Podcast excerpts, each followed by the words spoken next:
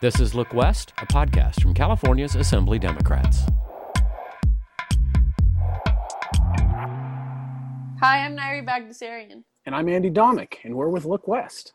So, we're on episode three of our Look West series on COVID 19 vaccines. In the previous episodes, we talked about trusted messengers like Secretary of State Dr. Shirley Weber, why they're so important, and what having them actually means to getting vaccines in arms of those who are maybe hesitant to take the vaccine. We talked about how and why we should all make a plan to get the vaccine for you and your family. And we talked with experts about how these are safe and effective vaccines and how they were developed in record time. And now we got a new topic. What are we talking about, Andy? Vaccine equity who gets these vaccines? How do we make sure that the people who are most in need of getting them uh, actually get them in their arms? Uh, Latinos are getting about 20% of the vaccines administered in California, but they make up about 40% of the state's population. Statewide, they've started implementing some programs that will reduce that inequity by setting aside 40% of vaccines for communities that haven't been getting them as much. But we know it's more complicated than that, right? Uh, especially since it's up to the individual counties to decide how they're rolling out these vaccines, and um, and that's where our conversation starts with Assembly Member Dr. Joaquin Arambula, who represents the Fresno County area of the Central Valley, and during this entire time, he's been giving vaccines out himself what's really cool is Dr. Arambula has been volunteering his time to give vaccinations to elderly folks and farm workers. And Dr. Arambula takes the conversation in a really interesting direction when he speaks with public health experts about vaccine equity. Uh, before we hear that conversation, he told us this great story about uh, getting to vaccinate labor rights icon Dolores Huerta it's important when we are uh, figuring out how to message and communicate with our community that we find trusted messengers who they will listen to and uh, will appreciate hearing from. Uh, we were lucky in the Central Valley to have one uh, have been a force, an icon, a legend for many of us who grew up here in Dolores Huerta being born in Delano in the middle of that farm working movement, I know her importance for our campesinos, for the trabajadores, for the people who work every day in our camps and help to produce our bountiful harvest. But I had an honor and I had a privilege this past week among several of the hundred farm workers who I've vaccinated, among several of the hundred elders and seniors who we've vaccinated, to vaccinate a hero of mine in Dolores Huerta. It was uh, an important moment as she helped to communicate and became that trusted messenger for our community about the importance of those vaccines for our farm workers. Really was proud to play a small role and being there at her side. I um, really was humbled and uh, honored to play uh, a small role. Uh, I'd like to start today's conversation by talking about what vaccine rollout looks like. And it's different from county to county, but really want to focus on how we've been doing in Fresno County. And are there any lessons learned that we've had or best practices that we can share with the rest of the state? And to have that conversation, I've invited uh, two great guests to participate today Dr. Tanya Pacheco Werner, who I'll now allow to introduce herself, followed by Mr. Joe Prado. Hi, I'm Tanya Pacheco Werner. I am the co director of the Central Valley Health Policy Institute at Fresno State, and I am also one of the co creators of the COVID 19 Health Equity Project, which is a community health worker based approach to the pandemic. Good morning, everybody. Uh, Joe Prado. I'm with the Fresno County Department of Public Health. I am the Community Health Division Manager and currently, in my role, I'm also the vaccine um, lead for the uh, for Fresno County overall. So I get to lead these efforts with an amazing team here locally, and not just within Fresno County, without uh, throughout the entire community as well. Just creating those partnerships and the and those collaborations. I am from the Central Valley, so I am a Kern County uh, boy. So I definitely uh, love to speak on this topic of equity as growing up in the Kern County area in Wasco specifically. Uh, just really um, grateful for this opportunity to speak on equity and vaccine rollout in Fresno County. That's a, a great introduction, and if I uh, can, I I want to focus. Um, many of us who are in the valley have been doing grassroots organizing for a while. We always appreciate uh, being grassroots. Maybe it's because I was born in Delano in the middle of the farm workers movement, but appreciate the idea of community and being able to serve our community. But I want to introduce an idea for those who are listening about grass tops. That there are uh, those who have an opportunity to see a bit broader than what we do with grassroots. And uh, Mr. Joe Prado, I think that's your role for the county. I think that's how you have helped us to have this conversation about equity on a broader scale and was hoping that you could talk specifically about your focus on hotspots as well as employers. And we will follow that question up with you, Dr. Tanya Pacheco Werner, about grassroots and how you've been organizing and working with CBOs to turn community out so that we can help to meet people where they're at and to talk about and to deal with their fears and anxieties. First, uh, Joe Prado. Great. Um, thank you. You know, well, during the pandemic response, um, even when we were talking about lab testing, we already knew which communities were going to be mostly impacted. We already have seen the level of health burden in our disadvantaged communities. So if we looked at we looked at our data we looked at our census tracts. We knew our neighborhoods that were going to be impacted by this. So every time we laid out a plan, we looked at through the equity lens. Who will be mostly impacted by it? So making um, these services, lab testing back then available within those communities were really key. As we move forward within the vaccine rollout, it was it was very abundantly clear it was going to have to happen again, but times 1,000. And I say times 1,000 just because we're 6,000 square miles in Fresno County. And so we, we just can't have mass vaccination sites in the city of Fresno. We needed to be able to mobilize and be able to go out to the rural areas. And in addition, we already know our communities that are most impacted by this, there's issues with trust of government and trust of the system overall. And so we know that in our design, we needed to take care of the masses that are digitally available that can actually connect to Wi-Fi, but we needed to address the rural area. But then we also had to deal the, with the issue of trust. And so, and this was always um, part of our plan. And just we've just been very fortunate that we had our COVID equity um, team alongside of us this entire way. And so, uh, Dr. Pacheco Werner will talk a little bit about that more. So, but just uh, uh, just to understand the framework is uh, we're not forgetting anybody in our community. We've set up our mass vaccination sites. We're setting them up in the rural areas. And now, as we've got our data in, I can see doses being spread out strategically. So when we do our weekly who gets the doses, it's always through that lens of place matters.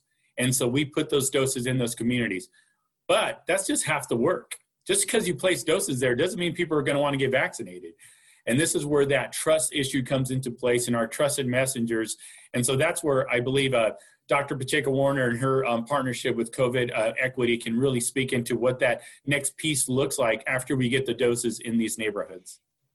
Thank you, Joe, or as I like to refer to him, our local vaccine czar, because it really takes that level of big thinking and big planning to get rural communities vaccinated in a strategic way.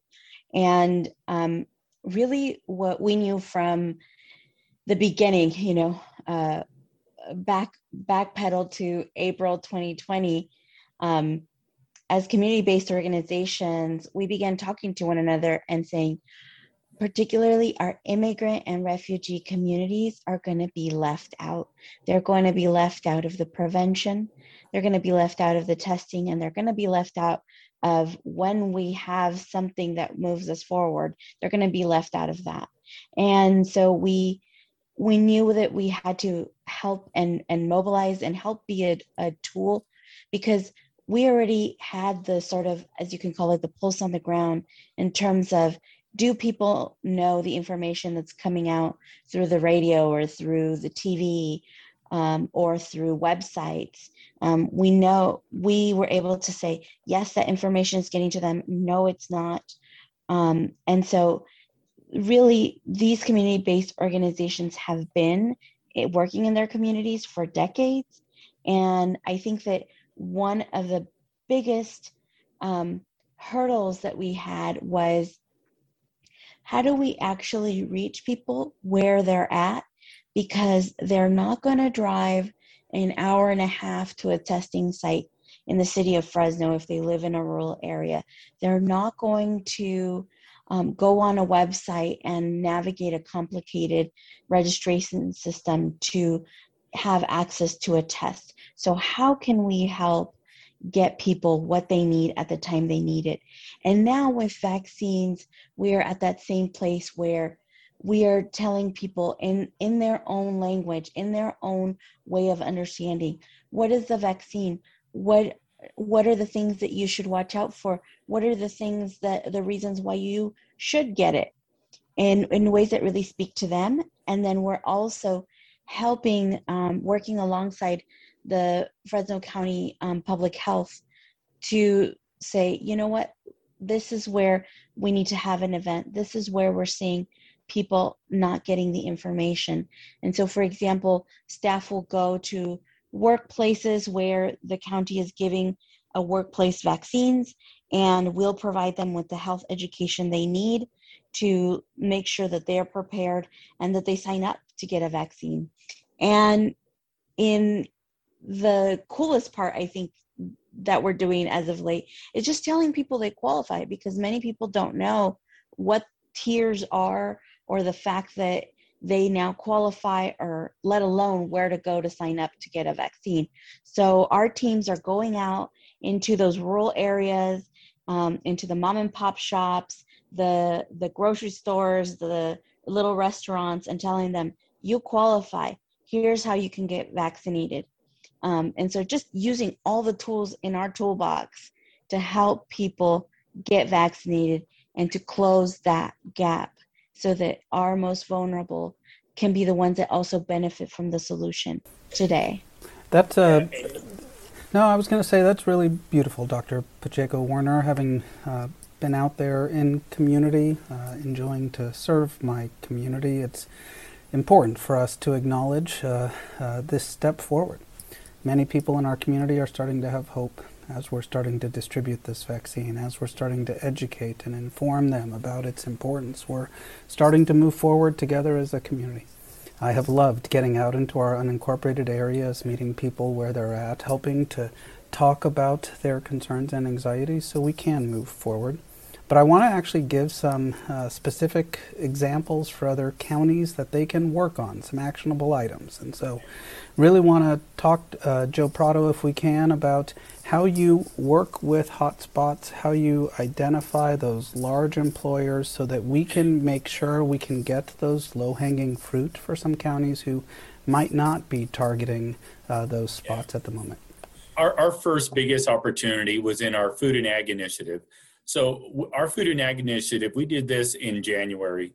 What we did is we needed to find out logistically what's it going to look like vaccinating our farm worker population, our packing houses, our essential workers in that space, knowing the linguistic issues, knowing the logistic issues. And so what we did is uh, we went out and just took a risk. We took a risk that people were going to want to work with us and we went to and we identified um, particular um, indoor businesses that had significant outbreaks and so we said we want to vaccinate you early uh, it's not in the tier system yet but we need to learn from this initiative and so we really were able to target in um, areas of indoor um, packing indoor facilities that had an outbreak a mid-size indoor facility may or may not have had an outbreak and then just outdoor workers. Uh, so this that was a little more of a smaller model, but we wanted to see logistically how we can bring them together. And I remember we um, put together a food and ag advisory committee, and they've been together discussing the regulations. And I remember sitting with them and saying, "Okay, it's time for you guys to run a, a medical clinic." And I, you know, there were some chuckles, and they're like, "Well, we're not medical providers. Don't worry about it, but you understand logistics." And as soon as you said logistics, every business knows logistics frontwards and backwards. They are a huge asset in your community to they can manage the logistics. You just needed to provide them a clinical partner. And so, as we embedded on this um, first part of our initiative, we said 3,000 doses were on the table, and we ended, we thought we were only going to have three partners. I think we ended up having six partners for about 30,200 doses and we were just trying it all out. And what we found out was um, the business partners they found their own solutions. So for uh, you know, county health departments, don't be intimidated by it. They will find their solutions. You just have to give them the framework to operate under and that clinical um, partner. And so we had clinical partners from Safeway. We had clinic, uh, regular clinic um, F federally qualified health centers, and we have county clinical team that really service this here as well. We had our local university, Fresno State mobile team went out to serve the Food and Ag initiative, and all we did was build a framework. That's all we did at the beginning, and it extremely successful. Did it have some bumps? Absolutely, had some bumps. Don't expect nothing's going to go perfect. Just throw that out the window. This is COVID. Don't worry about it but really you're creating a framework for people to get comfortable that they're not medical providers but they can organize and they can communicate well. Pre-education is key. Pre-education before all our, our events was mandatory in our initiative and we continue doing that. That is where you get the population that is on the fence or people who are just absolutely telling you no but with that education you're converting them to a yes and they're more comfortable in making their decision that was extremely important. Was also was important is we developed a running list of businesses that really wanted to do it, and we told them we funded the first part of it, but moving forward, a business you can fund um, your clinical partner in the future, and the ones that are ready, and we use the terms everybody's familiar with. If you are shovel ready and the doses come in, we will um, go ahead and send you those doses. It was so great um, the other week when we got that additional doses I looked to the Food and Ag Committee and I said, You have 10,000 doses. I want your plans in three days. They had it all figured out in three days 10,000 doses out the door. That was amazing. The food and ag community really came together. And so I think as we think of this framework and they continue to build, we, we can't, we have to look to our local businesses. They can figure out some of the logistics um, parts with us and really be able to coordinate with them as we move forward through the vaccination campaign. Dr. Pacheco Werner, I was hoping you could comment a little bit since pre education is so important prior to vaccine distribution about uh, the importance of language access, about the importance of solving issues like transportation, about uh, the fact that many people in our rural communities don't have access to internet or uh, have computers. Uh, and so, can you talk about uh, the role that CBOs play in helping to make sure that we're overcoming those barriers to distribute the vaccine equitably? Thank you, um, Assembly Member. I talked about the rural communities and their challenges, but it's also so important to know that people living in the middle of a city can also be socially isolated, can also be lacking internet access. Um, for example, in one of the places in Fresno that's within the city, um, Southwest Fresno, um, predominantly Latino and African American community, they don't have the same internet as everybody else. And so to say, you know, come online, register, right, that's going to be a barrier for people. Um, and so I think it's important to note that um, barriers exist no matter where people live, and our communities of color are specifically in need of not only language access but cultural access as well. And so one of the things that that is is key is that one-on-one interaction. So for us that really means going and meeting people where they're at at their place of employment um, not only for the actual vaccine events when we're working with a business partner, but even just as a canvassing, just inviting yourself in and letting them know the vaccine is available and it's for you. Um, because it doesn't feel like when, like, so for example, um, I I live in a small town, and I've been telling our grocery workers, and they they're shocked that it's their turn. They feel like it's a privilege that it that they didn't know that they had access to. And that is what our communities are facing. And so i really feel like um, a community health worker model or work partnering with community based organizations is key because then you don't need to retrain staff. Community based organizations go out and talk to people all day every day. So they know how to do this and um, and I think it's just important just equipping them with the tools and they're ready to go. The community health workers we've worked with, we've trained them in Spanish, we've trained them in English. Um, their their leads have trained them in other languages to get information on what is mRNA, what does the vaccine alter your DNA, you know, what is the Janssen vaccine even? We just had our training um, this week about that. So, you know, community health workers, community-based organizations are not only best at communicating, but they're also um, really capable of learning the complex information needed to transmit to the community. That's a great segue, and it allows me to then highlight uh, the fact that the governor has also identified and noticed the importance of CBOs. Just this past week, we saw him uh, place funding over $50 million into 337 different nonprofits who are doing this work.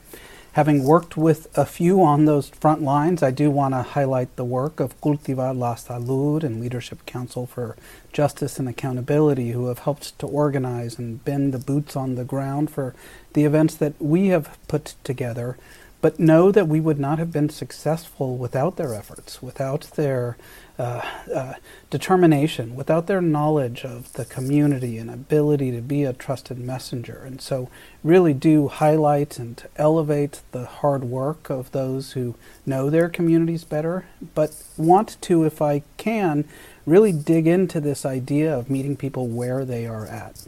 It was actually that you, Dr. Pacheco Werner, had to go out with a mobile health clinic to many of these places. It's been uh, me partnering with the Fresno State mobile health nursing Unit to be able to get resources out into our more rural and uh, and yes, our urban underserved areas as well. And so, uh, I was hoping to bring you and Joe Prado and figure out how we coordinate and really work with our mobile units to make sure that we are meeting people where they are at. Yeah, I think uh, our mobile units are key and they're going to be sustained throughout the entire response. I think that's where, as we're opening up the tiers, uh, that that is a great resource for us to have to be able to hit our these um, these communities. At the same time, the mobile units need to have the right education partners. They need to have the right faces showing up in their communities. And so, uh, I love I love the trusted messengers, and that's what they're attached to. They're attached to a CBO of that community that have had history with whether it be COVID testing or just prior to COVID, they already had a relationship there, and that's something I think that's key for all the counties. Um, you know, for for the counties to be able to contract outside the government walls is extremely important. This public health is no longer within the government walls; it is out in our community. And so, as we work on these contracts, we need to give uh, those CBOs those flexibilities contractually within their scopes of work to really maneuver. And what do I mean by that? Ethnic media. Ethnic media, we need large scale social media, great, yes, absolutely. But ethnic media is really key. So, funding ethnic media within these contracts are important. Um, and so, that's where we have to be, continue to be innovative with our rural uh, mobile and our urban mobile units, sustainability but the education has to come in different ways and formats as well. So I think that's how we get to the this hard um, this hard to reach population to where um, the big mass vaccination sites will get us some numbers, but we really need to continue to stay targeted in our efforts with vaccine in our hard to reach communities. Um, I've been really impressed, Dr. Pacheco Werner, with uh, the work you've done with the UCSF COVID Equity Project, and was hoping that you could uh, take a few minutes and comment on that and uh, uh, how it's helped uh, our response in Fresno County. Yeah, so you know, with a medical partner and in partnership with Fresno County, we have um, given access first to testing and now vaccines in an extremely low barrier setting. What does that mean? What is what does low barrier setting mean? It means they're in a neighborhood that's readily accessible either by public transportation or within a neighborhood that that is one of the hotspots. And also, you don't make any strings attached to getting there. It's on a first come, first serve basis. And so that really allows people to say, okay, we know that they're here Monday through Friday and on Saturdays at this time this is where they're going to be. I don't need to plan anything it just needs to i just need to know that that if i have time i'm going to be able to go on that day and they're going to be able to vaccinate me and i just really feel like we need all the models, right? We need every tool in our toolbox. We need the mass vaccination sites, but we need all the way down to these low barrier sites that are um, vaccinating our homeless population, that are vaccinating our um, population that does not know how to read or write. And so they have to register in the moment right there with a medical assistant or a community health worker helping them out. And I really feel like this model is something that um, we need to be recreating for not just the pandemic, but for preventive health the in the future i really feel like this low barrier um, healthcare has opened the doors and we should be thinking around california because we're innovators how we keep this type of model going so that our most vulnerable communities can get the health care that they need. I love that, and uh, uh, w- would love to talk about systems changes necessary for us not to have the results we had during this pandemic, because uh, unfortunately we have uh, seen the disparities that uh, are borne out when uh, we have our current system, and it necessitates us to talk about change and the importance for us to make improvements. And uh, central to that for me is making sure we are providing needed care where people are at in a language that they understand with trusted messengers and uh, believe that will be central to how we can rise out of this pandemic stronger than we went into it. Uh, really want to take a moment, if I can, and now see if you have any uh, final and closing thoughts and uh, things that you would like to share with our audience and uh, if we can, we will start uh, with you, Joe Prado. You know, um, I think um, this response has, has taught us a lot in our department, in our county, that relationships, trust, and collaboration is key. Um, the business model that I mentioned to you, um, there's a lot of people coming together that were on opposite sides before, but we are coming together as a county, as a group, because we have a common goal. And so for me, as I think of public health in the future, let's find that common goal again. Let's come together again uh, post COVID. Let's create those systems and the funding structures that allow that as well, because then we can become a healthier Fresno County. We we don't have to be the most health burden um, or disadvantaged community in the state of California. We will do better with us working together, and so that's what I'm even more excited about. I'm even more excited about where we're going to become post COVID because we've got a lot of battle wounds, we've got a lot of scars. Uh, COVID has given us that. But wow, it's given us a really good foundation also that we can build on. And so I'm really excited about what's going to happen to to our um, equity lens post COVID because I, I think we've got a really good start here and I want us to continue to build on it. Thank you, Joe. I feel like the the idea of looking towards the future is so essential because I really do feel like um, this pandemic has necessitated us to break models, to break molds, and um, and so we can't go back. There is no going back, and so there is only going boldly forward and knowing that trying new things can have good outcomes.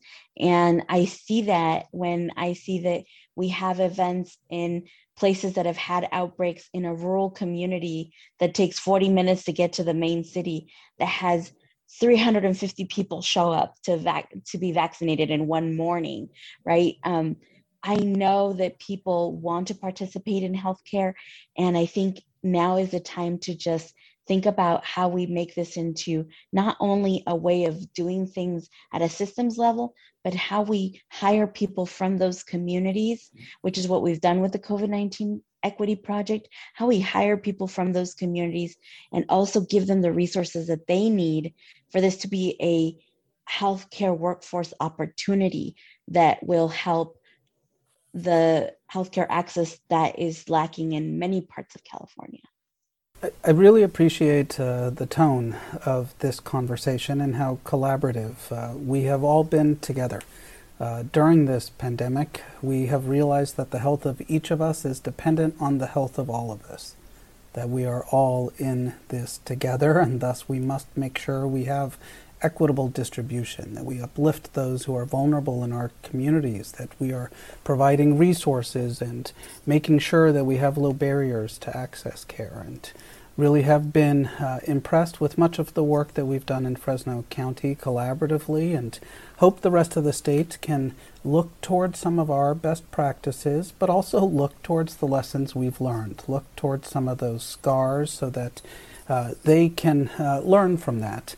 But I hope ultimately what they'll look towards is how we can effectively and equitably distribute this vaccine to those who need it. So hopefully you've been able to listen in, to learn a thing or two, and uh, have appreciated the opportunity to be able to talk with you today. I will end, if I can, by starting the, the uh, last pandemic. I was on the front lines of healthcare. It's a very different perspective when you're now working with the systems and figuring out how to make improvements. But I've never lost that perspective of community and being on the front lines and who it is that we're serving. I think that's how we keep our focus on equity. That's how we keep uh, the policies going in the right direction, is because ultimately we're serving Californians. I'm proud of the work that we're doing as California and how we are addressing this pandemic of the century and hopefully, those who are listening today will be able to learn a thing or two and make improvements in their communities as well. Thank you. Thank you.